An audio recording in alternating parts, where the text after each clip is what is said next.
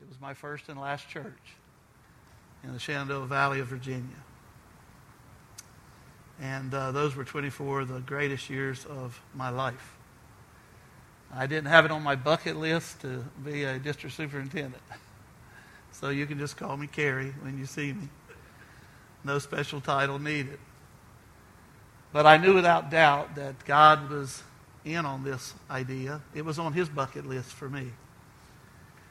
And so it's been with great joy since about May uh, that my wife and I and our youngest child, uh, Treeing Walker Coonhound Lucy, uh, have been traveling across this district in our RV. And it's been wonderful to meet the people called Nazarenes. We met some other people too along the way. I've been seeking God's heart for what He'd like for me to share today. And I really, I don't have a, I don't have enough influence with you to share this message. but I have to be faithful with what the Lord has placed on my heart. And so I, I yield uh, to the pastor at any moment to come up and just stop me. But I believe it is a good message, but I'll let the Holy Spirit work the way He works because He's the one who has the influence anyway. And I just want to share what I believe Lansdale church would like to hear and what God would like for you to hear. And so if you have your, your copy of Scripture, I am going to be using the Bible today. I will not be preaching out of USA today or anything like that. I will be using the Bible. Um, 1 Corinthians chapter 9, if you have it on your Bible app, uh, go to the message paraphrase. And uh, you can also just listen because faith comes by hearing, not by reading. And so I'm going to read the passage here in just a moment. But it will be 1 Corinthians chapter 9. I'm going to go to about verse 19. So I'll meet you there in a moment. I was listening to your pastor with that what if idea. And that last line he shared what if our community saw our church as, well, the community where they could find hope? And then I knew I was on track.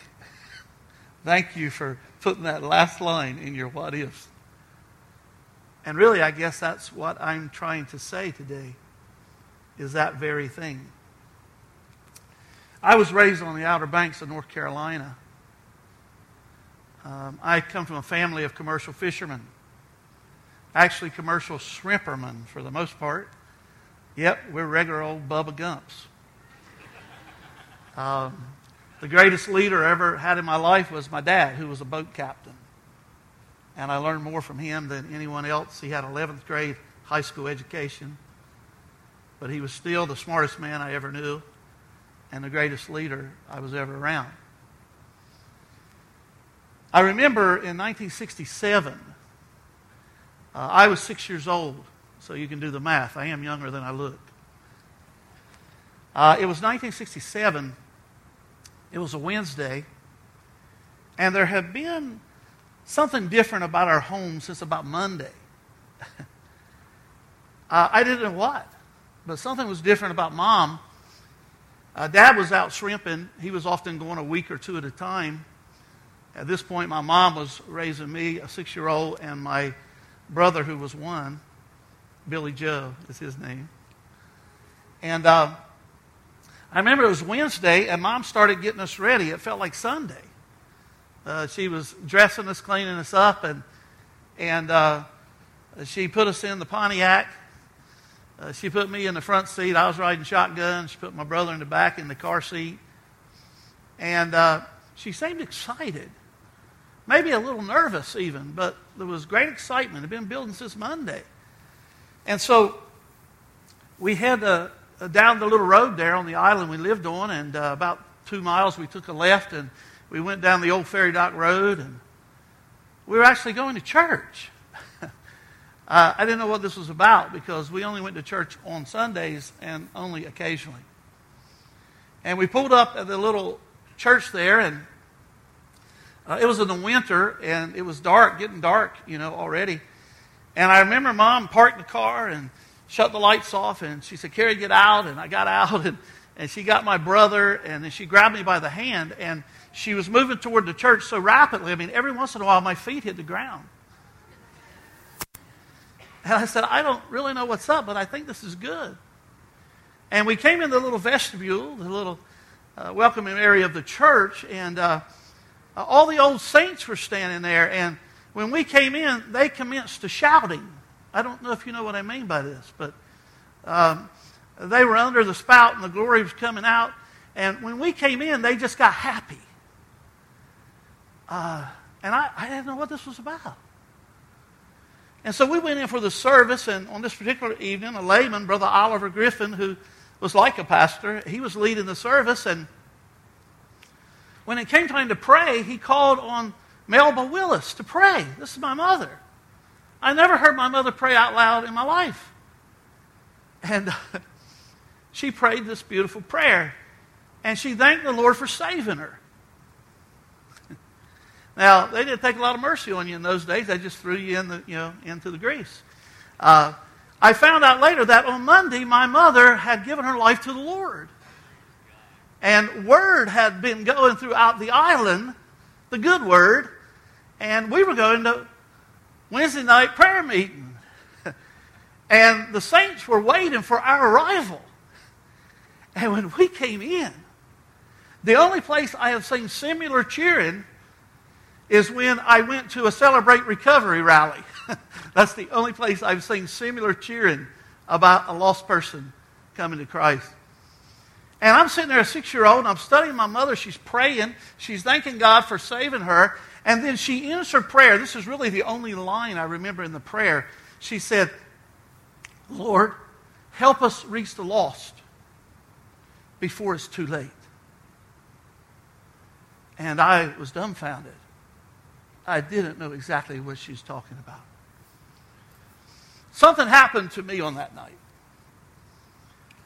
Uh, I did not come to the Lord as a six year old, but I want you to know that since that night, I have carried my mother's burden for lost souls. Since that night, when she prayed, help us reach the lost before it's too late. What if our community saw our church as well the community where they could find hope. My mother somehow found hope for her life and for our family. It changed the trajectory of our lives when the people of that church lived in such a way that my mother knew something was missing. Actually, someone was missing in her life. And it changed everything. I heard John Maxwell preach a message a while back. I borrowed some of his thoughts, so I want to give him some credit for helping me with this. I don't know uh, how you feel about this, but pastors really get worried when their church flatlines. You know, you go a lot of years and you don't see increase. And we have a lot of reasons for why that happens. And many of them are good reasons. Well, it was a year to go in my ministry. I didn't know this. I had one year to go. The Lord knew. I didn't. And our church had been flatlined uh, for, for a few years, really. I mean, we had a large congregation, but we were flatlined. And I want to say that this message that I shared with our local church had at least something to do with what happened next somewhere in and around the time that I shared some of these thoughts that I want to share with you today, our church saw in my last year of pastoring 456 conversions.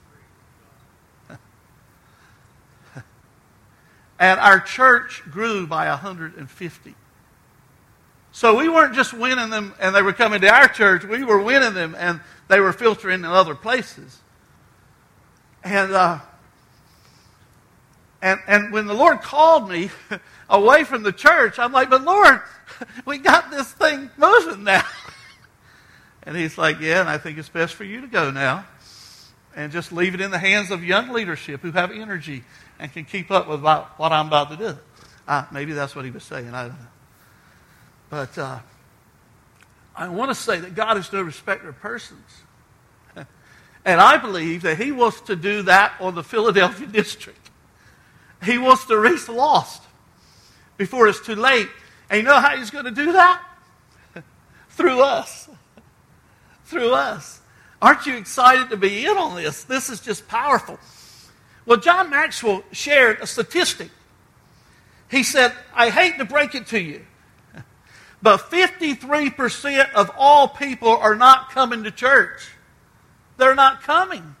They're not coming to your church. They're not coming to that church. They're not coming to any church. They've already decided we're not coming to church. Church is not relevant to us. That really broke my heart when I heard it.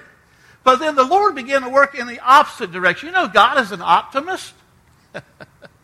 That's what grace is all about optimism.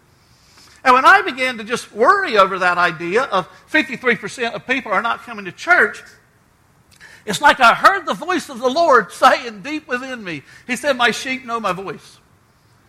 He said, Kerry, it's okay because the church can go to that 53% who are not coming to church. That's a different way of looking at it. You know what, friends? We, as the found, have to be present where the lost are. We, as those who have eternal life, have to be present where those who are dying are. We are the hope of the world. Christ in us is the hope of the world. Now, the Apostle Paul, I mean, you talk about getting biographical, talk about a testimony. In 1 Corinthians 9, listen to what he has to say. In the message paraphrase, verses 19 through 23. These words have helped me immensely. Here's what he said Even though I am free of the demands and expectations of everyone, I have voluntarily become a servant to any and all in order to reach a wide range of people. Do you remember my mama's prayer? Help us reach the lost before it's too late. So the Apostle Paul says, I have voluntarily become a servant to any and all in order to reach, that I may reach, a wide range of people religious, non religious, meticulous moralists, loose living immoralists, the defeated, the demoralized, and then I love this word, whoever. Just, you, you put a title on them. Just, I'm out to reach just whoever. I didn't take on their way of life. I kept my bearings in Christ. But I entered their world. And I try to experience things from their point of view. I have become just about every sort of servant there is in my attempts to lead those I meet into a God saved life. Wow, help me, Jesus. I did all of this because of the message I didn't just want to talk about it, I wanted to be in on it.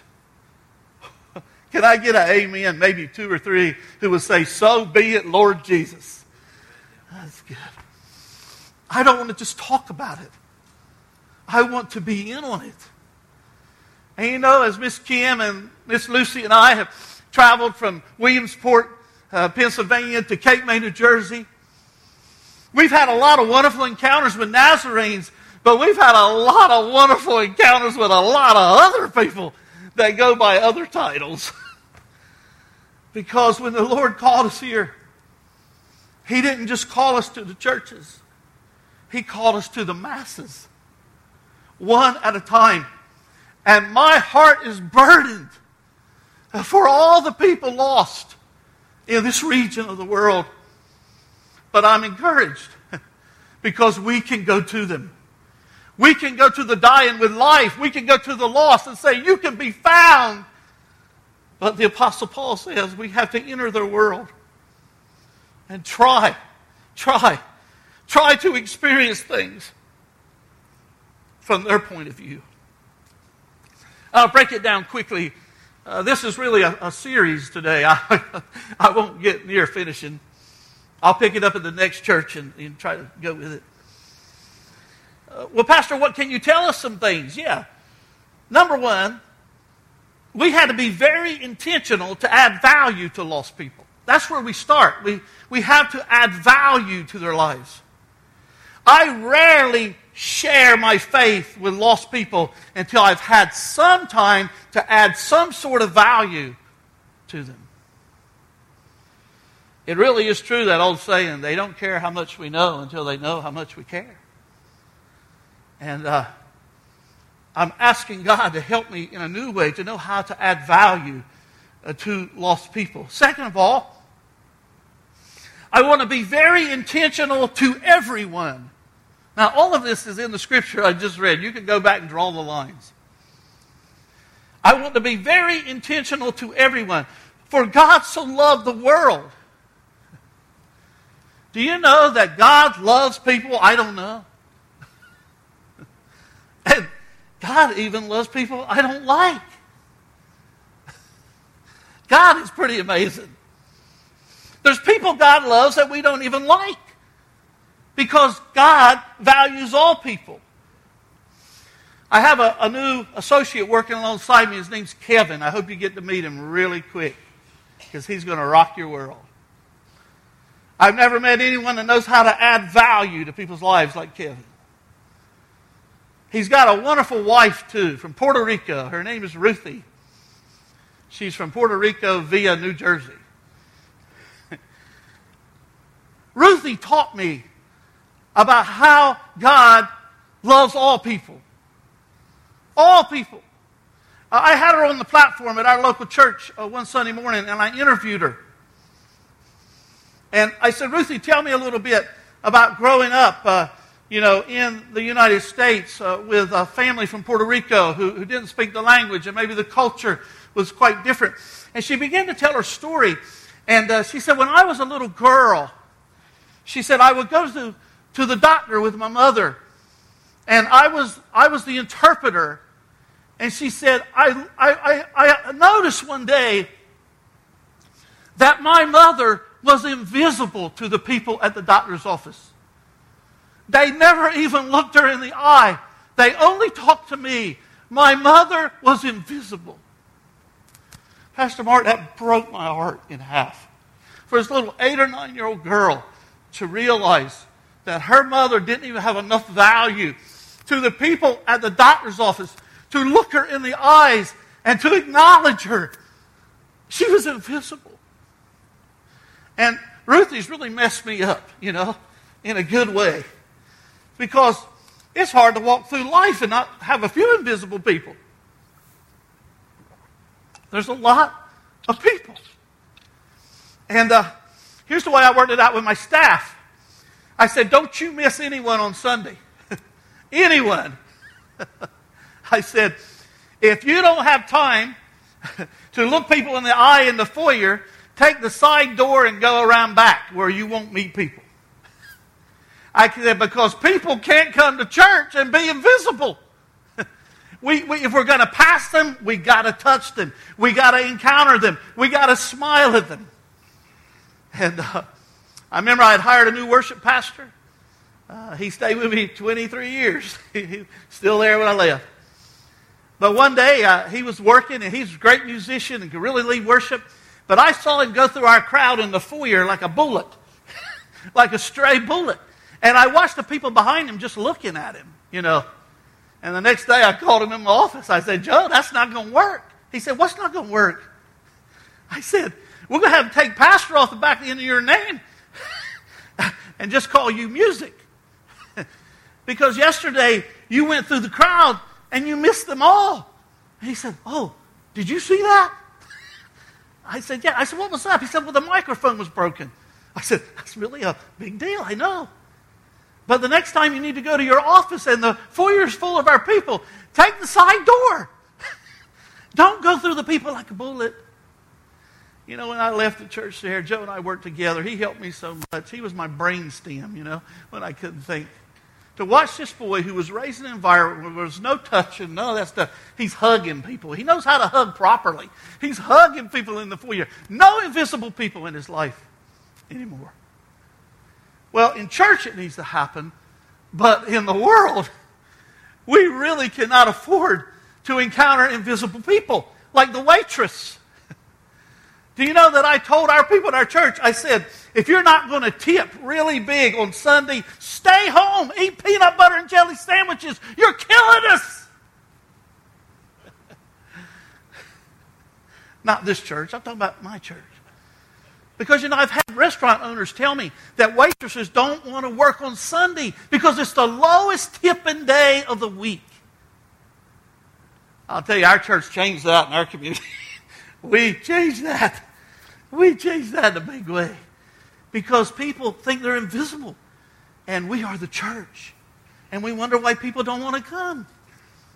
And maybe it's because we haven't prayed, Lord, reach the lost through us. Help us reach the lost before it's too late.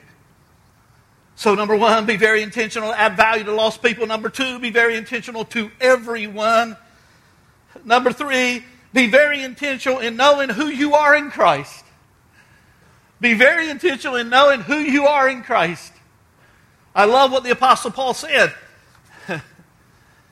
he said, I didn't take on their way of life, I've kept my bearings in Christ. You know, Jesus, if he had had an epitaph, do you know what it would have been? I mean, I, I was in Jerusalem just two weeks ago, and uh, I visited three tombs that they said could be the tomb of Jesus. They're just not real sure. But here's the good news all three are empty. there's, there's the good news right there. Do you know that if Jesus had had an epitaph, I know what it would have been. If he hadn't just rented a tomb for the weekend like we rent a car from Enterprise, if he had not done that, if there had been an epitaph, it would have said, Jesus, friend of sinners. but he didn't take them on their way of life. He brought them life. He brought hope. He tried to understand where they were. He has no invisible people in the life of Jesus.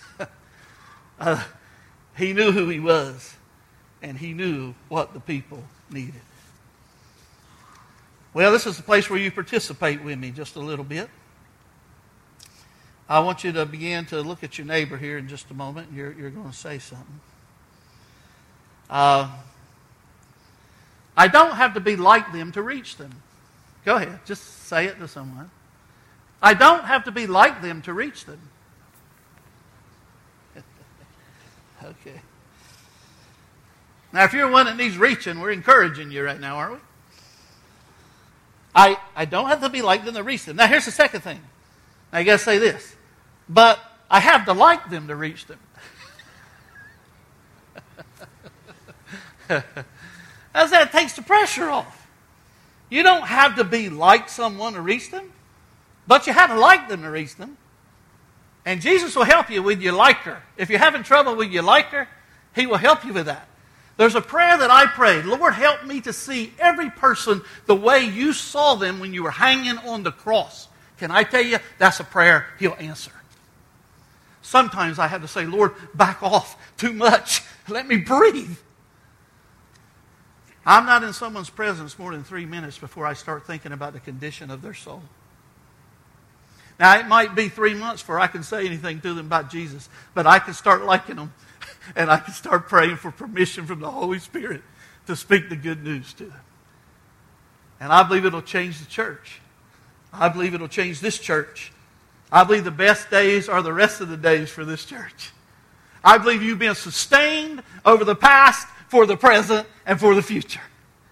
And I believe Lansdale's going to get a hold of this idea that God wants to use me, reach through me. He wants to reach through me. Well, my time's almost up. I think most of what the Lord wanted me to say has been said. But I do want to say this. Just could it be, could it be, as Christians, we come across as judgmental? And we make sinners mad when we should be salt and light and just simply make lost people hungry and thirsty to know Jesus. Do you know that I, I don't know one person who came to Christ because they lost an argument with a Christian? I do not know one person. But I know a lot of people who came to Jesus because they couldn't get over how much of his presence was in that human sanctuary called a person. And I believe there's hope. I believe there's hope for the lost. I believe there's hope for the weary. I believe that there's, there's hope for the, the ones who think there's absolutely no hope. I believe there's hope, and I believe you are the hope. I believe you are the hope of Lansdale and beyond. I believe you're the hope. And so uh, the service came to an end. My mother had prayed, and I'm standing there, six year old, confounded. And we went back to the Pontiac, and I loaded back in front seat. Mom put Billy Joe in the back. She got at the driver's place, and she started the car, and the, the dash lights came on in that old Pontiac. They used to have a red Indian head in the dashboard when you had the brights on, and it was lighting my mother's face really warm. I still see her. She is young. She was so young. She was just a girl. And uh, I'm sitting there and I'm looking at my young mom. And I said, Mom, who's lost? And she said, What? I said, You prayed. Help us reach the lost before it's too late. And she said, Oh. And she turned to me. And I don't understand how. But only as a mother can talk to her son. She explained to me who was lost. And I understood it. And I knew I was one of them. And I would hold out till I was 12 before I came to Jesus. But today, I have two brothers. We have Billy Joe. He's preaching in Kingsport, Tennessee today. He's Nazarene pastor there. My youngest brother, Stephen, he preaches in Nazarene Church, Lynchburg, Virginia. Ah, we just couldn't get over mama's burden. That's what happened. See, I lived in the day when you locked your children out of the house. I don't know if some of you remember this, but my mama, she would lock us out of the house and say, Don't you come to the door unless it's an emergency. And you know what she did? She went to the front room and she closed the door. It was her sanctuary. And she took her Kleenex box and she got alone with God. And we were not to disturb that unless it was emergency. And a few years ago, Pastor Margaret asked my mama, I said, Mama, what did you pray for in that front room? She said, Well, I prayed a lot of stuff, Kerry, but I had two staple prayers. And I let loose of them. She said, I prayed, Lord, make something out of my boys. And she said the second prayer was, help us reach the lost before it's too late. She said, Kerry, you know, I never knew he'd answer my second prayer with my first one. And that's why all three of you preachers, because I just wouldn't let up. She's living on the coast of North Carolina. My daddy went to be with Jesus in 2014. She's all alone there, no family really. Uh, no grandchildren. Everybody's gone. We're preaching. You think she's upset about that? Oh, no. I called her the other day. I said, Mama, how are you down there? Hurricane coming, all kinds of stuff. She said, Oh, Kerry, I'm satisfied. I'm satisfied in Jesus. What are you going to do with that? I said, Mom, are you sure you're completely satisfied? She said, Listen, if I die, I die to satisfaction. She said, Don't you worry. We'll get together in heaven. She said, Boy, reach the lost before it's too late. Lord, today, as Pastor Mark comes, uh, I don't know who it is in our circles of influence who are dependent on the hope within us for their own hope, but I don't believe it's complicated. I believe, Lord, that it's simplistic but profound. And I pray that you will give us a new burden for the lost, and that we will be the ones that you can reach through to win the world. So, what if? So, what if you were to simply love on some people in your neighborhood? I hope that you were thinking about some people that you know that don't know Jesus. And if you don't know anybody that does know Jesus, go get yourself some sinner friends. Right? So,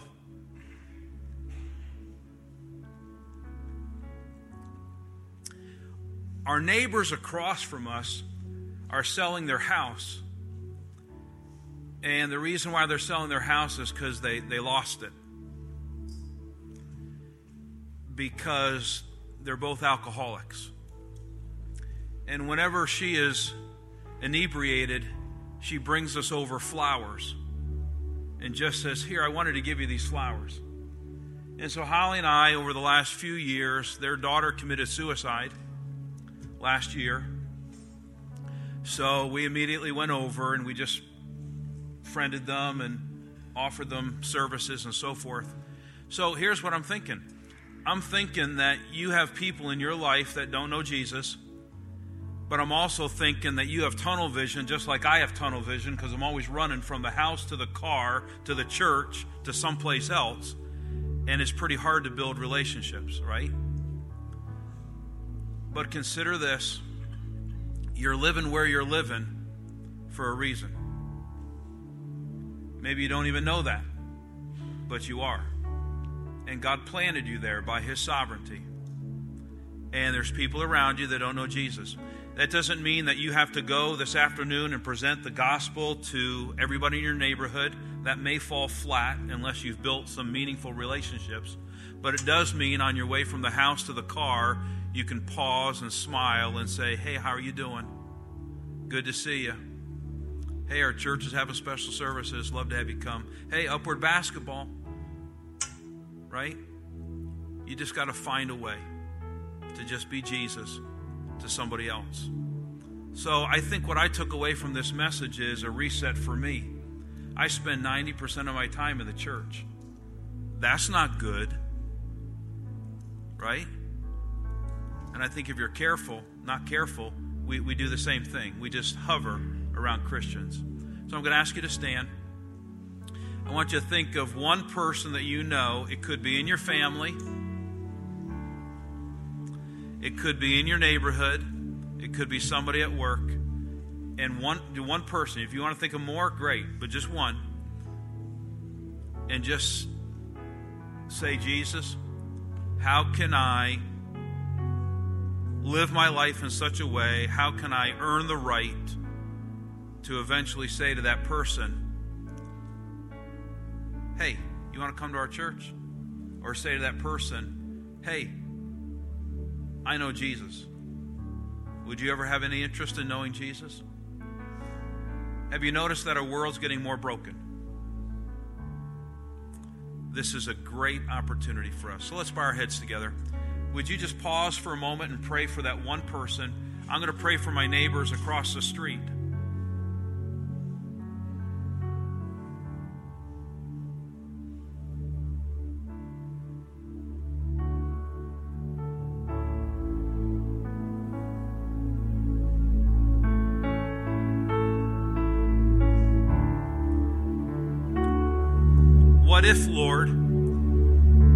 This was our divine appointment with you today to get us to think of somebody else who doesn't know you. What if the reason why Pastor Kerry was here today is to share that message that you laid on his heart to stir us up? What if there's somebody in this room who actually doesn't even know you, and this was the moment where they said, Wow, I get it. Father God, stir our hearts for our community. That's such a broad term, community. How about this? Stir our hearts for our coworker, our neighbor, my son or daughter that doesn't know you. And Lord, will you give us fruit as we are faithful to share Jesus? And it's your, your name I pray. Amen. Have a great day in the Lord. God bless you. Thanks, Pastor Kerry.